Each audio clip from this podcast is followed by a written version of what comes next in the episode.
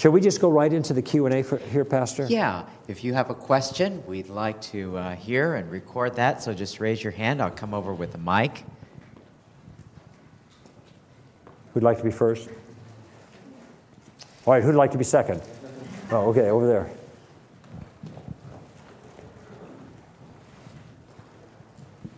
Thank you.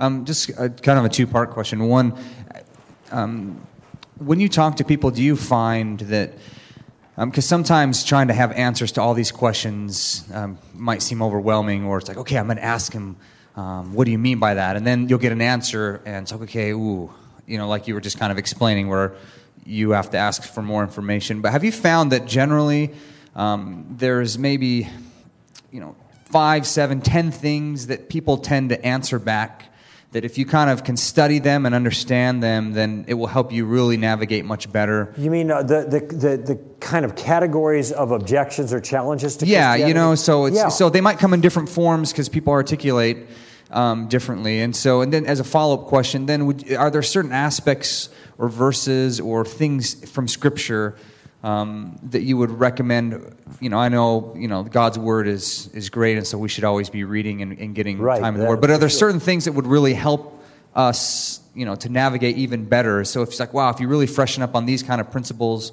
Um, it will help. Scripture. Yeah. Well, I found. Uh, let me answer the second half first because um, I think, and, I, and I'm like a lot of people. You ask me about my prayer life and my, you know, quiet time or whatever, and I hang my head uh, because it's never up to snuff and never up to par. But I've been working more lately of having more consistent time of thoughtful reflection every single day in the Word. And it may not even be a lot, but a little.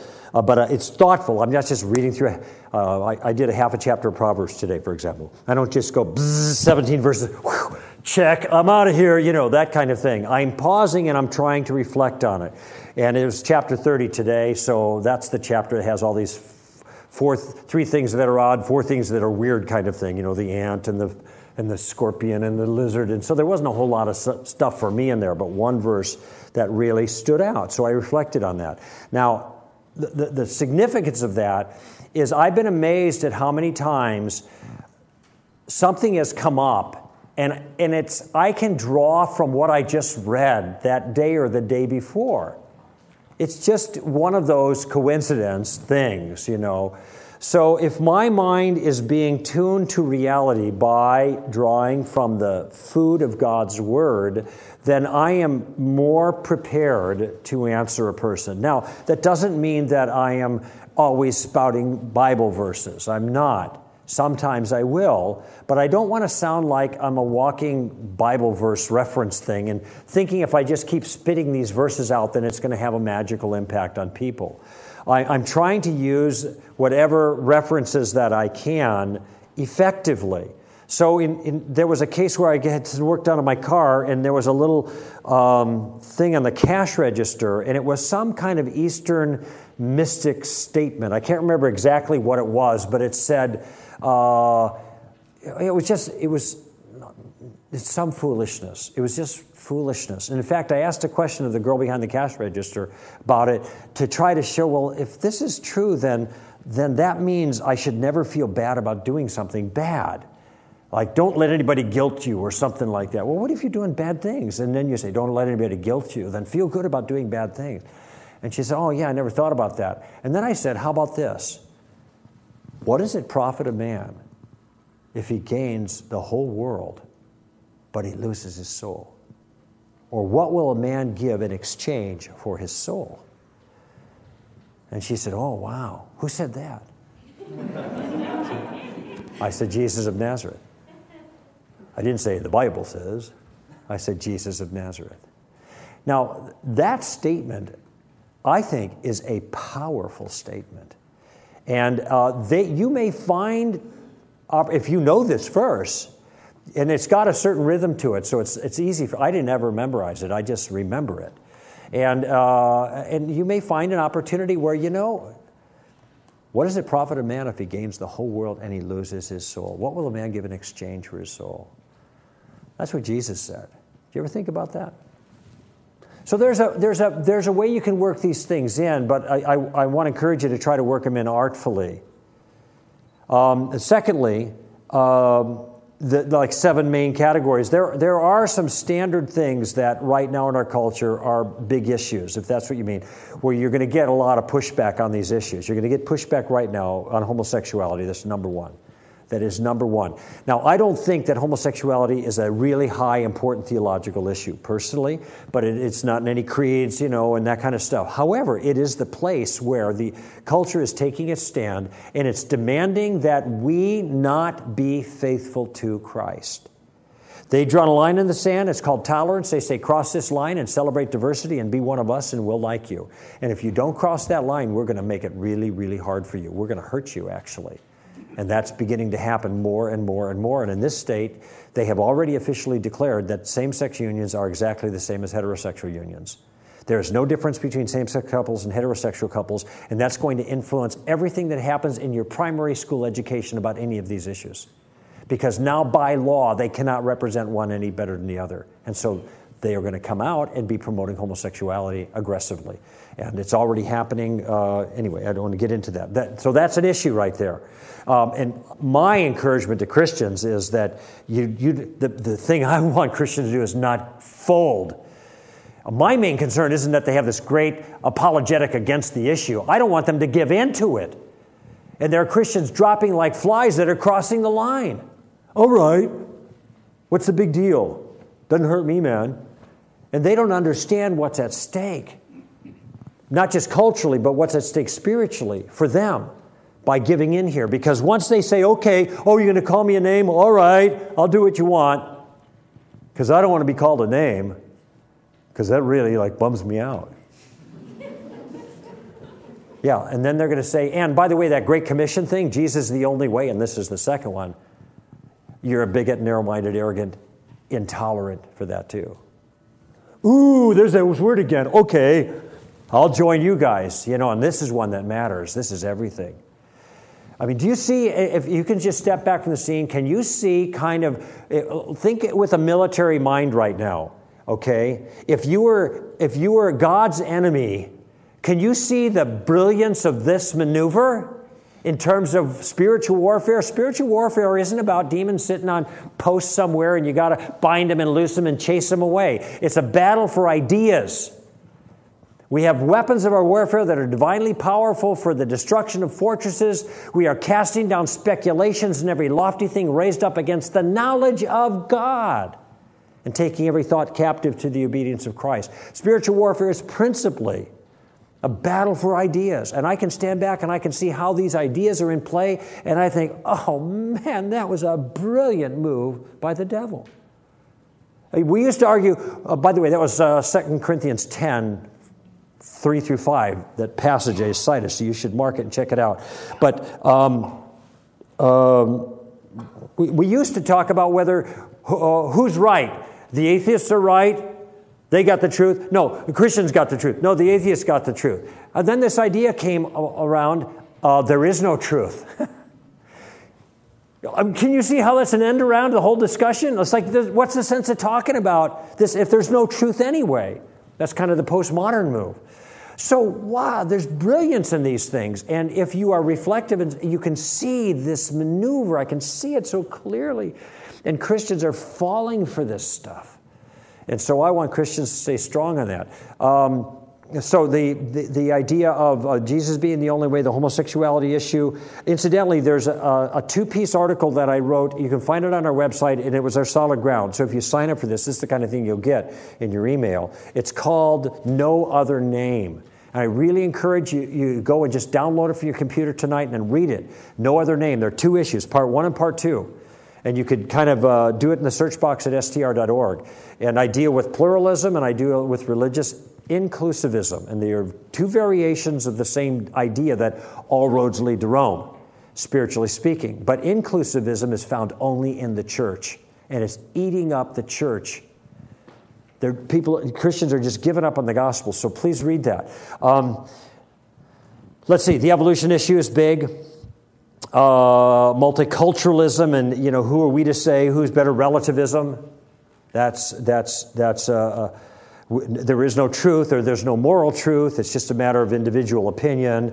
Uh, that's the, I had a, a, debate at the University of Washington uh, probably eight or nine years ago on that issue, right on campus, um, with one of the faculty. So I dealt, that, that was on the relativism issue. Let me just think. Um, the, the idea that Jesus and the whole thing about the life of Jesus is just a reiteration of, of ancient uh, myths of dying and rising gods, that is huge. Uh, Zeitgeist is a movie you can find on the internet. Uh, Religulous, that Bill Maher documentary, played out this concept. And, um, and a lot of Michael Shermer, every time he debates, he raises this. And what's amazing for somebody like Michael Shermer to raise this, who's lettered, he's got a PhD in sociology, is there is no substance to this objection whatsoever. It's just completely false. Completely false.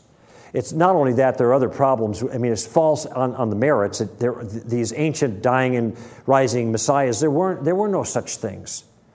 Um, and they take these agricultural gods who die in the fall and rise in the spring, you know, in the ancient Near East as to be like a metaphor of resurrection. It's just, it's nonsense. I wrote an article about that too called Recycled Redeemer, and you can get that at str.org. So that's a big one as well. So those are some of the, uh, the main ones. Um, abortion, huge, but it's not talked about so much except for in political cycles, but uh, election years. But it's, uh, that is a, the, the, number one. This, you know, look, social justice is a real popular thing in communities now, and the, the sexual trafficking and slave trade, human slave trade, that's, that, that is so evil, it's hard to even countenance it. But I will just tell you, it is nothing compared to the evil of abortion. You know how many people we lost on 9 11? 2,973 people died, which is about the same number of children that die every single day in this country by legalized abortion. So just keep it in mind. So there, there, there you got a handful of things. By the way, if you're talking to people, you're going to know the answer to that question because they'll tell you what bothers them. They'll tell you. Yes. So, well, I was just going to comment. I was having a conversation with a lady just the other night who brought up, I think, the same thing that you were just talking about. She was talking about other religions that have similar stories, like you were talking about recycling, or yeah. other religions prior to Christianity. Right that dealt with resurrection right. and etc. So can you expound on that a yeah, little bit more? Uh, well, I would I ask the question. I'd say, what exact, what religions were there that you're talking about? I, I, would ask for clarification, and they were what? Now, Mithras. That was one that she okay, mentioned to me. But the resurrection no accounts of Mithras come up second, third, fourth century, A.D., not B.C. So the one that looks like Jesus comes up after Jesus' time. It looks like Mithras got his information from Jesus, not the other way around. So where can I get more information about? Well, you can read the article that I mentioned. Okay. Uh, and it's called. It is free. You know, it's easy. You go. You, you have it tonight. Uh, called Recycled Redeemer. Um, Lee Strobel's written a book called uh, "The Case for the Historical Jesus." I think it's called. Um, and there are other resources like that, but eh, those two are going to be adequate. I have footnotes in my own piece that you can follow up if you want. But um, the most the the, uh, the most expansive piece is about this long, and it's written by a guy named Tryggve or something. He's a Swedish guy, and he says he just simply says there's no relationship between the two. I cite him in the in the article, so you'll give a Plus, there's another, there's a logical problem to this. The first time I heard this really presented was Michael Shermer in a debate. And, um, and I thought of this problem immediately. It just occurred to me immediately. what if I came up to Michael Shermer and I said, I introduced myself and, and I said, Greg Koukl, say, I'm Michael Shermer. I said, No, you're not Michael Shermer. Yes, I am. No, you're not. You can't be.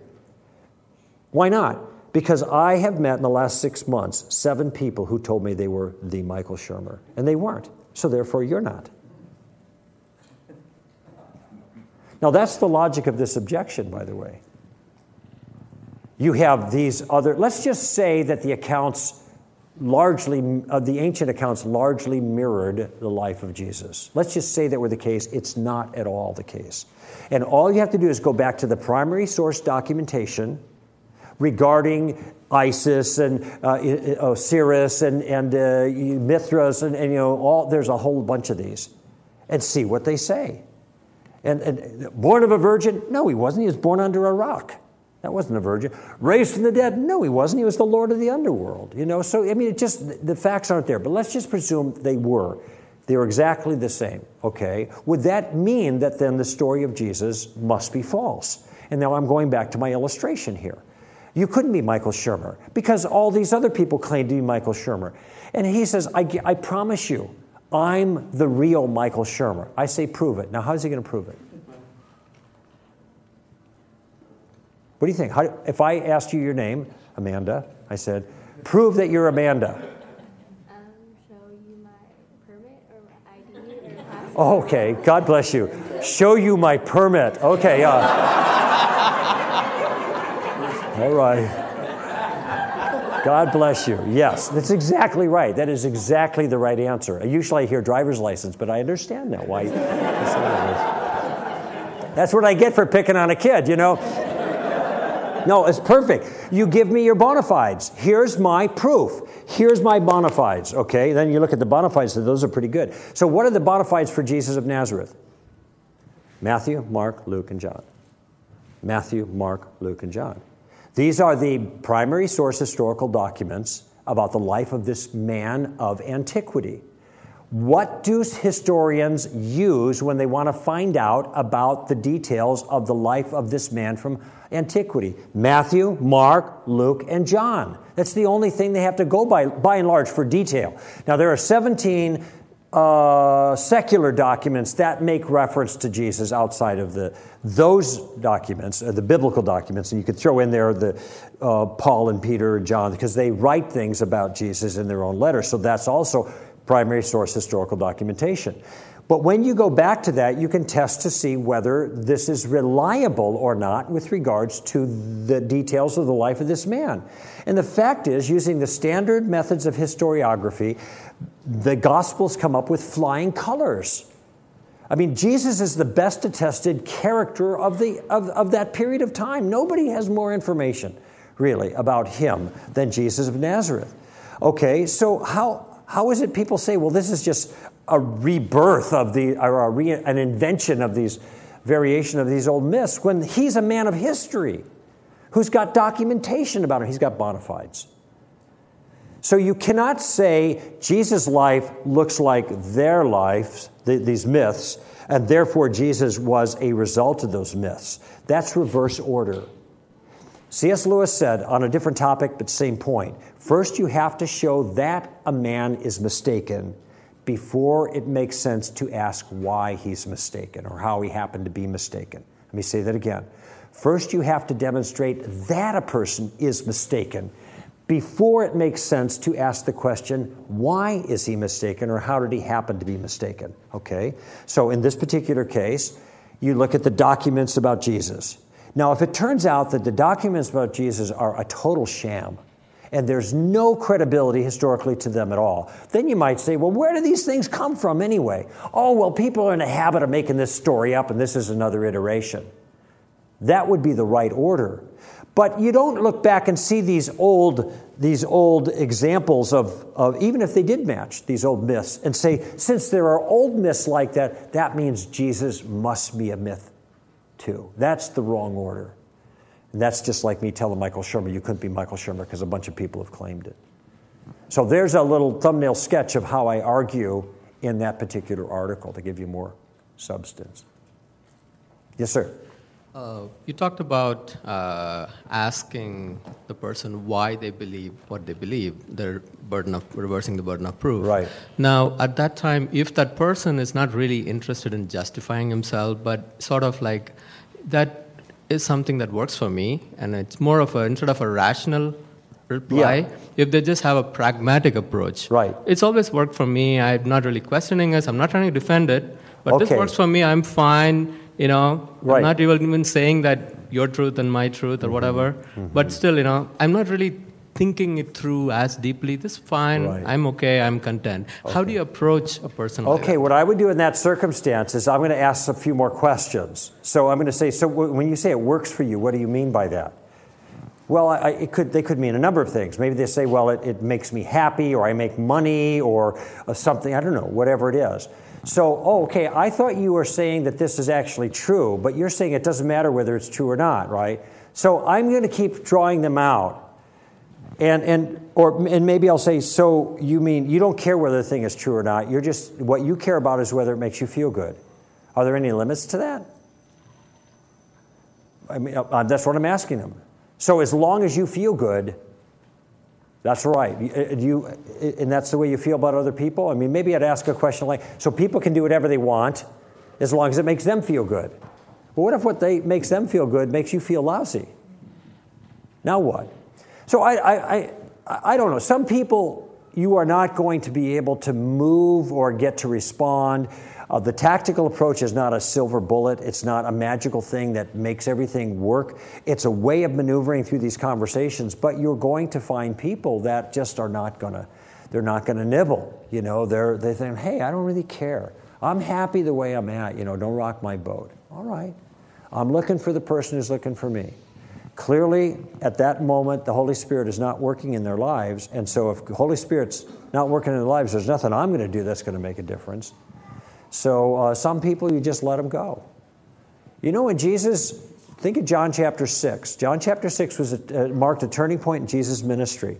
He had a period of time when he was very, very popular, worked miracles, fed 4,000 and fed 5,000. And in fact, John 6, the setting there is having just fed the 5,000.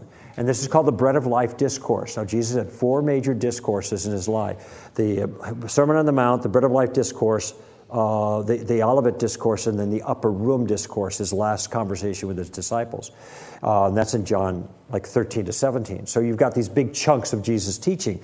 But it, it, it, the Bread of Life Discourse, Jesus angered a lot of people. They were ready to make him king. And he challenged them. He says, You're coming here because you want to see a miracle like I fed the 5,000. And then he also said, You're coming here because you're looking for a free meal. He said, Don't hunger for the bread that perishes, but hunger for the bread that comes down from heaven. Eat my flesh, drink my blood. That's where that all is. And people went, "Oh, That's a little bit much because it was illegal to drink blood of any kind for the Jews. And they went, Oh, gross me out. I'm out of here. When the disciples left, massive amounts of disciples turned their back and walked away. Jesus did not call them back. He let them go. And in fact, when John, when uh, the, he turned to his the, the, the, smaller group, you know, he had the 12 disciples, but he also had a larger group of 70. And then on 120, he had, he had varying levels of followers. But the 12 were the closest to him. And then within that, he had a tighter group of Peter, James, and John. But he said to the 12, Are you not also going to leave? Are you going to go? And he's not being apolog- He's not saying, Please don't go. I'll be all alone. Nobody's following me. No, he just laid it out and he let people respond the way they would. And Peter said, You know, where are we going to go? Uh, you have the words that give eternal life.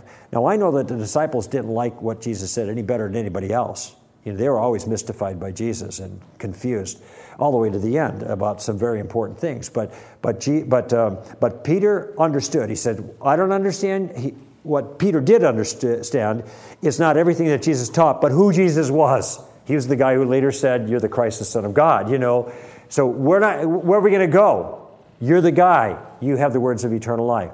So, in situations like you're facing, we communicate the truth. And if the masses turn on their heel and they move in the other direction, we let them go. That's my view. That's what Jesus did. I'm not responsible for those people. I do the best I can, but if they're going to go, they're going to go. All right. Well, we're going to have more opportunities for Q&A later on. Let's give uh, Greg a appreciative.